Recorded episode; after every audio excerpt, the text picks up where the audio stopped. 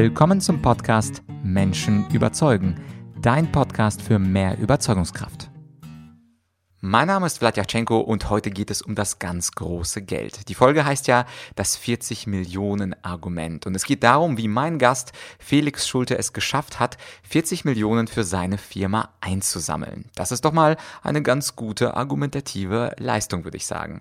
Und mit Felix geht es in diesem Interview darum, wie es ihm gelang, diese 40 Millionen einzusammeln. Wir sprechen über unterschiedliche Argumentationstypen, intellektuelle, bürokratische, Visionäre, welche Aufmerksamkeitsspanne die sogenannten Venture Capitalists haben, VCs haben, die dieses Geld dann in Firmen investieren.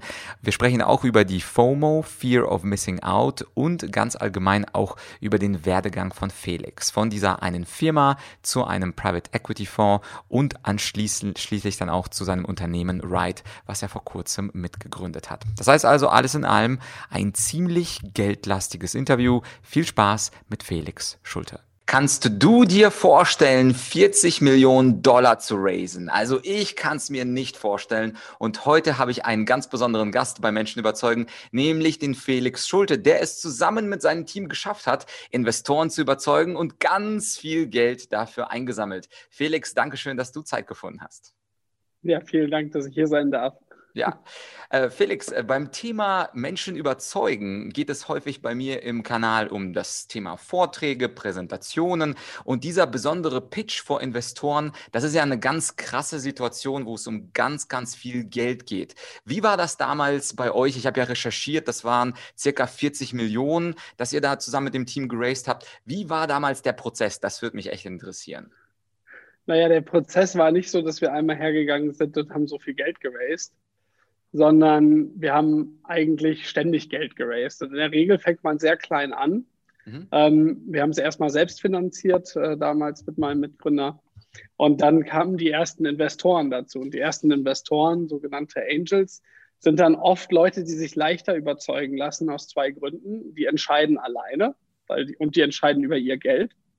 Und ähm, die investieren kleinere Beträge. Das heißt, wir haben, glaube ich, am Anfang irgendwie 90.000 Euro von vier Leuten eingesammelt. Das war aber auch schon, äh, die Zahlen kommen einem heute klein vor, das war 2008. Ähm, und man wächst dann so damit. Und dann passiert eigentlich Folgendes, wenn die Firma immer erfolgreicher wird. Ähm, man, äh, es wird immer, ähm, es wird immer konkreter. Also am Anfang hat man irgendwie nur eine Idee, die jemand irgendwie cool finden muss. Oder manchmal findet er auch nicht mal die Idee cool, sondern äh, den Gründer oder später das Team. Und später ist es aber so, dass ganz viele Sachen konkret sind. Man kann schon sehen, was funktioniert. Man versteht schon den Markt. Man hat schon gelernt, was nicht funktioniert. Ähm, und dann geht man eben an institutionelle Investoren, meistens Venture Capitalisten, die es aber auch in unterschiedlicher Güte gibt. Und dann muss man teilweise ganze Teams überzeugen. Und man überzeugt die eben auch äh, natürlich nicht, indem man einen Pitch macht und sich da hinstellt, sondern man überzeugt natürlich erstmal mit dem, was man wirklich gebaut hat. Also ich glaube, das, was immer noch am überzeugendsten ist, sind irgendwie Umsatzzahlen, Kunden, äh, Team, äh, äh, im Zweifel auch Gewinn. Ja, also ähm, man kann sich halt, man kann sich halt leicht oder schwer machen. Ähm, schwer ist es, etwas äh, Geld zu sammeln für etwas, wovon man nur erzählen kann. Leichter ist es, wenn man etwas erzählen und etwas zeigen kann. Also entweder ein gutes Pitch Deck oder eine Demo noch leichter ist, wenn einfach klar ist, wenn man die Zahlen der Firma sieht, dass man da ganz dringend mitmachen muss, weil da gerade was ganz Tolles passiert. Absolutely. Und du hast ja im Vorgespräch, äh, hattest du auch unterschiedliche Argumente angesprochen. Du hast was gesprochen von intelligenten Argumenten, bürokratischen Argumenten, auch visionär, visionär zu argumentieren, Vision aufzustellen. Kannst du da über die unterschiedlichen Argumentationstypen was erzählen? Naja, ich würde es erstmal nochmal so unterscheiden, man kann einmal vorbereitet argumentieren. Also wenn ich ein, in der Regel, wenn man Geld sammelt, macht man heutzutage ein sogenanntes Deck. Das ist die verruchte PowerPoint-Präsentation. Und da muss man dann auf zehn knackigen Seiten erklären, was man macht. Ähm, und da gibt es auch so Strukturen für im Internet, irgendwie sag was zum Markt, sag was zum Problem, was du löst, sag was zum Team, sag was zu deinen, äh, äh, sag was zu deinen Finanzen. Hintergrund ist einfach so für einen Ersteinstieg, die Leute, die sich solche Decks angucken, wenn wir jetzt von professionellen VCs reden, die gucken sich Hunderte im Monat an und haben eine Attention Span, die liegt irgendwie also wenn wir unser Deck rausschicken, dann stellen wir immer fest, äh, dass die, die durchschnittliche Lesezeit sind drei Minuten. Mhm. Übrigens auch genau gleich lang, egal ob du 15 oder 8 Slides hast. Die Leute nehmen sich immer drei Minuten Zeit ähm, beim, beim Erstaufruf. Und das sind eben Sachen, die kannst du vorbereiten. Ja, da kannst du dich hinsetzen und kannst das schleifen. Das andere, aber die andere Art zu überzeugen, ist eben im Gespräch. Und im Gespräch ist es deutlich dynamischer. Da musst du eben auf dein Gegenüber reagieren. Da ja ähm, kein, kein Plan ähm, überlebt halt den Kontakt mit dem Feind. Ne? Und da, äh, ich hatte jetzt wieder so eine, äh, so eine Investor-Session, wo der Investor nur sagt, ja, habe ich verstanden, weiter, zeig mir jetzt die Demo. Ja, und der konnte dir vorher überlegen, was du alles für Zahlen, sonst was vorbereitet hast. Das äh, ist dann einfach nicht relevant. Und dann hast du aber eben, egal ob es jetzt vorbereitet ist oder ob das jetzt ad hoc ist, also reaktiv ist, ähm, gibt es eben diese verschiedenen Ebenen. Also es gibt da auf jeden Fall eine soziale Ebene. Gerade wenn man in Firmen investiert, investiert man ja immer in Menschen. Das ist anders, wenn man Geld sammelt für eine Immobilie, ja, wobei auch eine Immobilie eigentlich einen Manager braucht. Ähm, und da geht es halt auch viel um das Soziale und viel auch dann, viel entwickelt sich aus dem Gespräch. Also ich meine, du gehst halt auch mit den Leuten mal Abendessen oder so oder du sprichst auch immer mit sehr vielen, das ist vielleicht etwas, was Leuten auch nicht klar ist.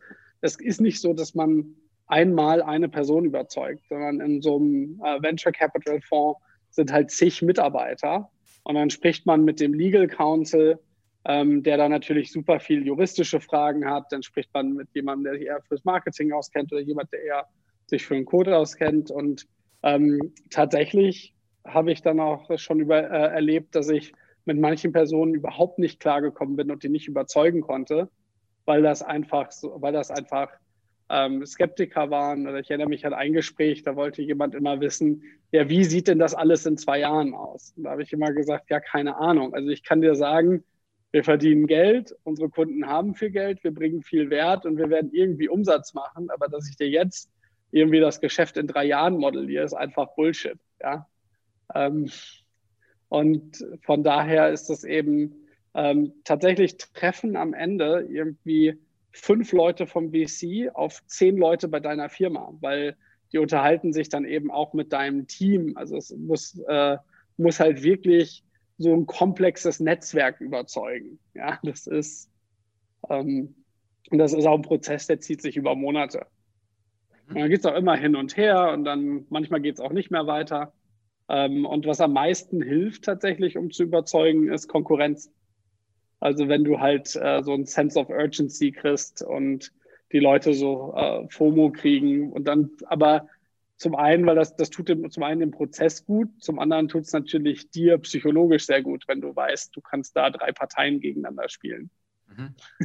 Absolut. Und äh, FOMO für die, die es zufällig nicht kennen, Fear of Missing Out, also dieses Gefühl, wenn ich da jetzt als Investor nicht einsteige, dann verliere, verliere ich möglicherweise den 500 Millionen Deal. Und interessant, ich habe in der Vorbereitung auch gelesen, dass Newstore ja jetzt auch von Salesforce gekauft wurde für, für 2,8 Milliarden Dollar. Also das heißt, irgendwann werden Sachen einfach größer, oder? Ja, ich muss ehrlich gestehen, das habe ich noch gar nicht gelesen, tatsächlich. Ähm, war, also ich bin jetzt ein bisschen überrascht, aber ich bin auch nicht mehr, ich bin ja kein Gesellschafter mehr. Ja. Ähm, aber tatsächlich ist das Ziel, das immer so groß zu machen. Ja, ja, ja, also ich habe es von Wikipedia, also möglicherweise keine, keine, keine Anspruch auf Gewähr. Aber auf jeden Fall, äh, du hast ja auch angedeutet, man fängt ja äh, mit, mit etwas an. Erst sind das 90.000, dann sind das ein paar Millionen, dann sind es 40 Millionen, 130 Millionen und irgendwann wird das ähm, tatsächlich extrem riesengroß. Äh, ich hätte noch mal eine Frage äh, zu diesem komplexen Überzeugungsnetzwerk. Ist es ähm, auch so, dass man nur bestimmte Schlüsselpersonen überzeugen muss? Also, dass du jetzt, du hast ja angedeutet, mit einigen bist du gar nicht klargekommen, aber trotzdem habt ihr euch ja äh, dann weiterentwickelt, dass du dir auch vorher die strategische, äh, äh, strategischen Gedanken machst, welche Person muss ich unbedingt überzeugen, damit, äh, damit das klappt, weil alle kann man ja nie überzeugen. Naja, ähm, es gibt, also man muss ja, ähm, ich kann es mal als ein Beispiel nehmen, bei Newstore haben wir eben an große Einzelhandelsmarken verkauft. Ja, unser erster Kunde war Rituals Kosmetik, aber auch äh, Jimmy Choo gehörte dazu oder jetzt mhm. neuer Kunde ist Decathlon. Und was ganz interessant war, das war mir damals bei Rituals gar nicht so klar. Der CMO, der Chief Marketing Officer, verwaltet heute ein größeres Softwarebudget als der Head of IT. Weil der CMO, der Marketingchef, hat eben das alles, was mit E-Commerce zu tun hat. Ja, also der verwaltet halt wirklich von den Marketingkampagnen auf AdWords bis hin zum Shopsystem alles. Und auf einmal stellst du fest, derjenige, der eigentlich Geld ausgibt für Software, ist überhaupt nicht mehr der Head of IT. Und du musst erstmal lernen in so einer Organisation, wie sind die aufgestellt. Und dann hast du eben auch Blocker. Ähm, bei uns war meistens der Blocker so der Head of Retail, weil Einzel die sollten aus ihren Filialen anfangen, für E-Commerce zu versenden. Und das ändert dann eben auch sehr viel, ähm, sehr viele Prozesse, äh, auf denen die gar nicht so Lust haben. Ja, die wollen ihre Stores managen und dass E-Commerce jetzt da auch noch was haben will, ist für die ja eher belastend ähm, das also E-Commerce aus den Läden verschicken möchte. Und dann musst du auch äh, teilweise erstmal feststellen, ist das überhaupt relevant? Muss ich den jetzt überzeugen? Oder ist der eh so schwach, weil der vom CMO und CEO einfach gesagt kriegt, halt die Klappe, du machst das jetzt mit? Ähm, das muss man auch erstmal verstehen. Ja? Und dann gehen auch teilweise, muss man dann gar nicht selbst überzeugen, sondern dann entwickelt man eine Strategie mit dem CMO und dann sagt der CMO, ja, pass auf, wir hatten, der hatten, äh, war tatsächlich der Fall bei Rituals, der hat, äh, sein Stellvertreter ist total heiß auf das Thema, ich rede erstmal mit dem. Ja, also so, ähm, also navigieren in einer Organisation, gerade im B2B-Bereich, ist schon eine Kunst, ja. Mhm. Absolut. Weil, also die, dieses One-on-One -on -One existiert eigentlich gar nicht in der echten Welt. Mhm. mhm. Zumindest. Also es ist immer, ist immer Many-to-Many mit äh, auch viel Historie drin und so weiter. Aber was natürlich immer hilft, und ich glaube, du überzeugst am einfachsten, indem es funktioniert. Also wenn du halt äh, Rituals war für uns unglaublich schwierig damals, aber als wir Rituals gekriegt hatten, äh, wurden natürlich andere Marken ähm, hellhörig, ja. Und wenn man dann sagen kann, okay, wir verwalten bei Rituals siebenstellige Tagesumsätze an manchen Tagen, dann glaubt man eben auch, dass die Software funktioniert und äh, performant ist. Ja, das heißt, du kannst vorher stundenlang in Meetings sitzen und dann fragen die dich, wie stabil läuft das denn? Ist das sicher? Äh, kriegt ihr das gehandelt? Und wenn du natürlich einfach ein Argument hast, ja, also am Valentinstag haben wir an einem Tag irgendwie das zehnfache Ordervolumen im, siebenstell äh, im siebenstelligen Bereich gehandelt, dann hast, äh, hast du, gibst du halt ein Statement ab, das ist eine Minute lang und er schlägt das. Wenn du aber diesen ersten Kunden noch nicht hast, kannst du über so einen Punkt zwei Stunden diskutieren und hast immer noch nicht überzeugt, ja. Mhm. Mhm. Ja und gerade ja, als Unternehmer würde ich halt immer sagen, äh, klar, auf der einen Seite geht es darum, so eine Vision zu haben und zu verkaufen, aber es ist halt super leicht, wenn du eben diese Vision schon weitestgehend Realität ist. Absolutely. Und der Anfang ist ja äh, wie immer ziemlich, ziemlich schwer. Jetzt bist du aber in der Situation, wo du äh, gar nicht mehr bei New Store bist, sondern du bist dann ja in Richtung Immobilien mhm. gegangen. Äh, könntest du was darüber erzählen? Also warum hast du dieses Schiff verlassen? Warum haben dich an Immobilien, ich glaube, das war ein Fonds oder, oder so etwas, mhm. also warum hast du das gewechselt? Tja, ich, hab, ähm, ich hatte immer das Glück, gute Mentoren zu haben. Und einer meiner Mentoren, äh, Henri de Bouquet war auch tatsächlich Investor bei Newstore. Wir haben dann zusammen verkauft und Henri war, wir hatten, haben, standen halt jahrelang im Austausch und ich habe von Henri unglaublich viel gelernt. Äh, ein extrem guter, strategischer und logischer Denker. Und ähm, Henri war früher bei Morgan Stanley und hat in Berlin einen eigenen Private Equity Immobilienfonds gegründet. Und als ich dann meinen Exit hatte und klar war, dass ich auch Newstore verlassen würde im März 2016, habe ich, ähm, hab ich dann bei Henri im Fonds angefangen und habe dann eben ganz anders, zwölfköpfiges Team, eher Banker- und Anwaltslastig und habe dann mitgeholfen, Immobilientransaktionen zu machen. Immobilientransaktionen sind übrigens echt nochmal anders von Venture Capital Transaktionen, weil bei einer Immobilie ist alles viel greifbarer. Du hast Quadratmeter, du hast Marktzahlen, äh, du verstehst irgendwie, wie, für, wie viel für wie viel Euro pro Quadratmeter man eine Bürofläche in Berlin vermieten kann. Während man eben, wenn man eine Firma pitcht, ja, Das ist viel dynamischer, da gibt es viel mehr Varianz. Und dann ist es sozusagen, äh, musst du mehr Überzeugungsarbeit leisten, hast aber auch mehr Spielraum. Eine Immobilie kann man tatsächlich in einer Excel-Tabelle relativ gut vorhersagen. Ähm, und dadurch war das eben viel technischeres Überzeugen. Und da habe ich dann tatsächlich auch mitgeholfen, einen neuen Fonds aufzusetzen, ein Luxemburger Vehikel. Und dann wollten wir dafür Geld sammeln. Und dann war es tatsächlich auf einmal ein anderes Spiel. Du hast als Fonds sogenannte Limited Partner, LPs. Und dann überlegst du halt, wie kriegen wir die California Teachers Union dazu, 50 Millionen in diesen Fonds zu investieren. Ähm, und dann arbeitest du auch wieder mit einem Track Record und das ist dann eben auch überzeugend.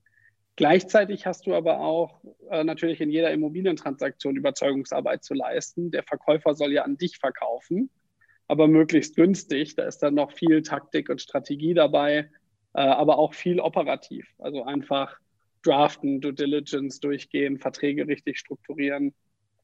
Ja, und das hat mir auf der einen Seite sehr viel Spaß gemacht, auf der anderen Seite war es mir aber nicht techy genug. Also ich habe halt festgestellt, dass ich schon eher Softwareunternehmer bin und fand aber Immobilien spannend und ich finde generell Geldanlage sehr spannend und wie man schlau Vermögen aufbauen kann.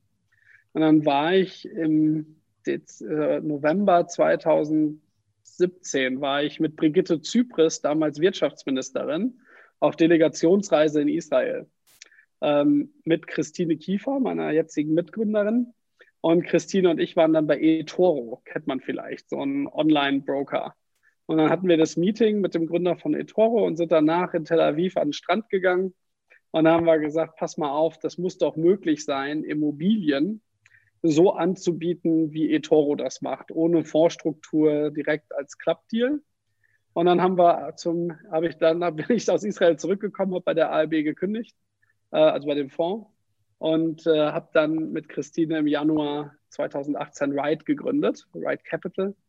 Und es hat sich dann ein bisschen entwickelt. Wir machen immer noch Immobilienprojekte, ähm, haben immer relativ komplizierte Sachen, machen die als Club-Deal-Struktur. Das heißt, äh, wir bündeln Gelder von Investoren in einer GmbH und diese GmbH kauft dann Immobilien und wir managen die GmbH, werden auch dafür bezahlt.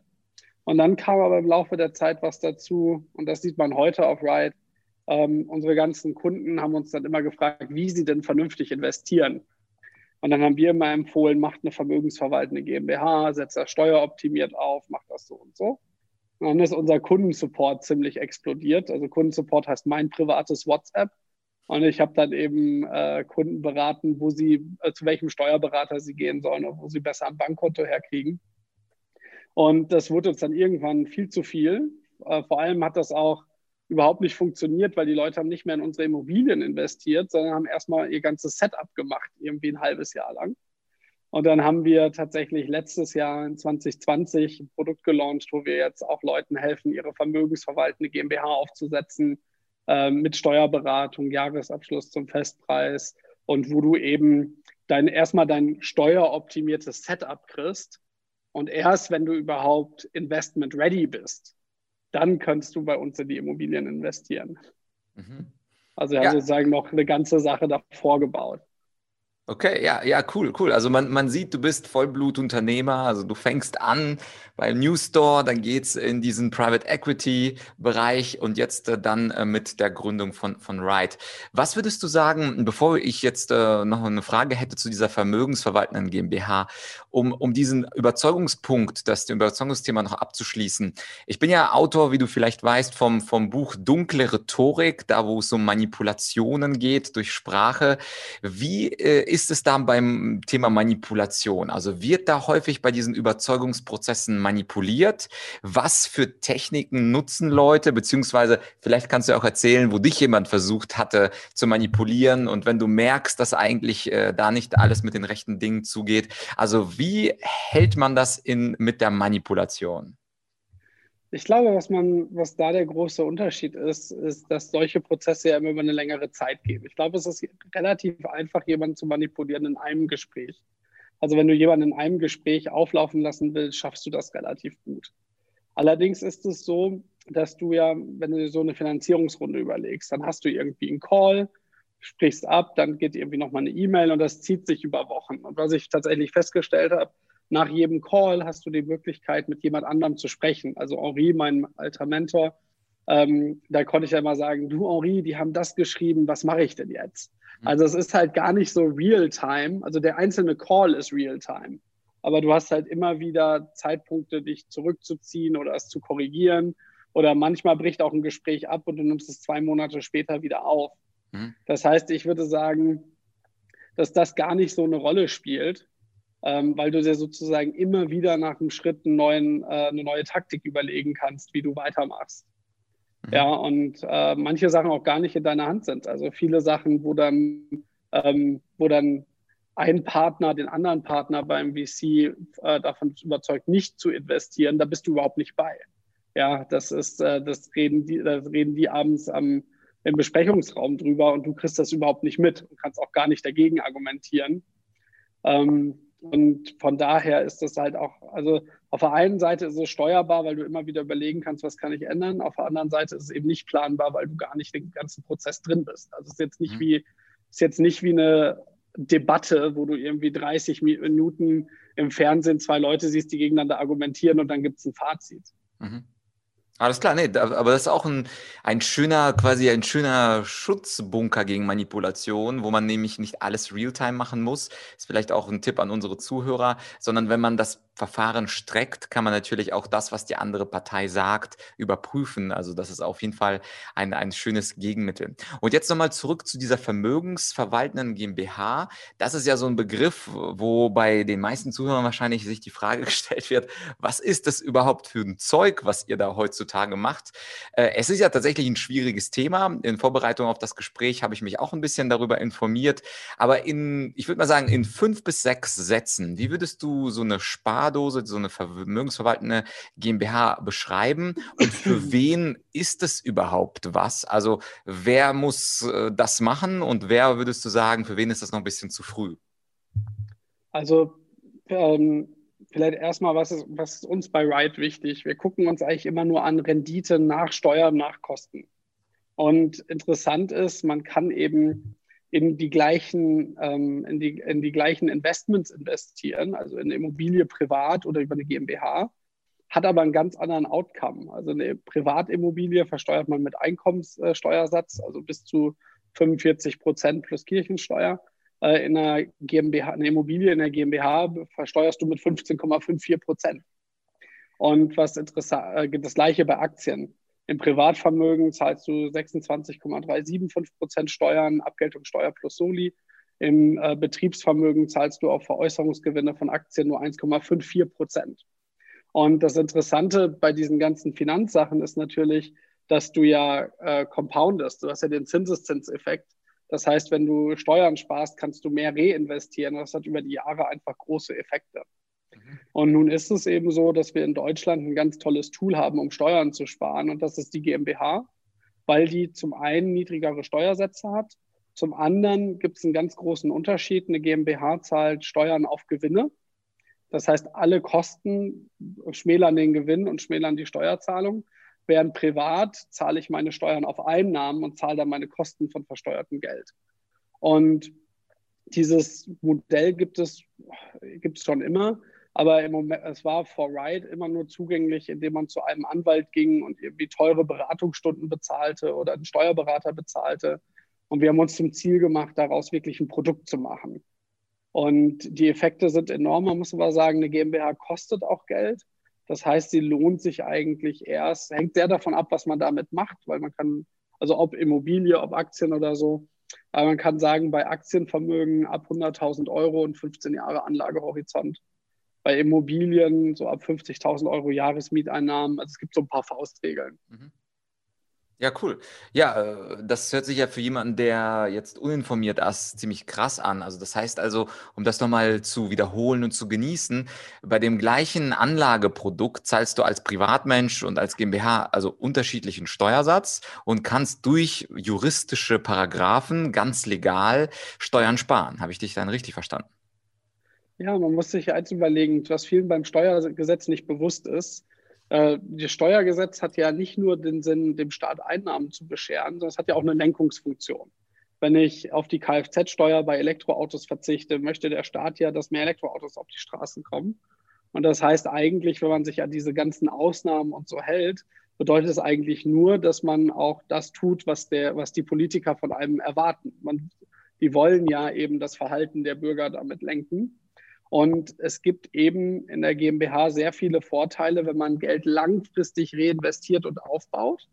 Wenn man, das muss man auch ganz klar sagen, wenn man eine GmbH hat und möchte alles Geld sofort konsumieren und verbrauchen und nicht reinvestieren, dann fährst du mit der GmbH schlechter. Deswegen passt auch das, was du gerade sagtest, diese Spardose sehr gut als Metapher, weil die GmbH macht halt Sinn, wenn ich mein Geld lange liegen lasse und lange investiere.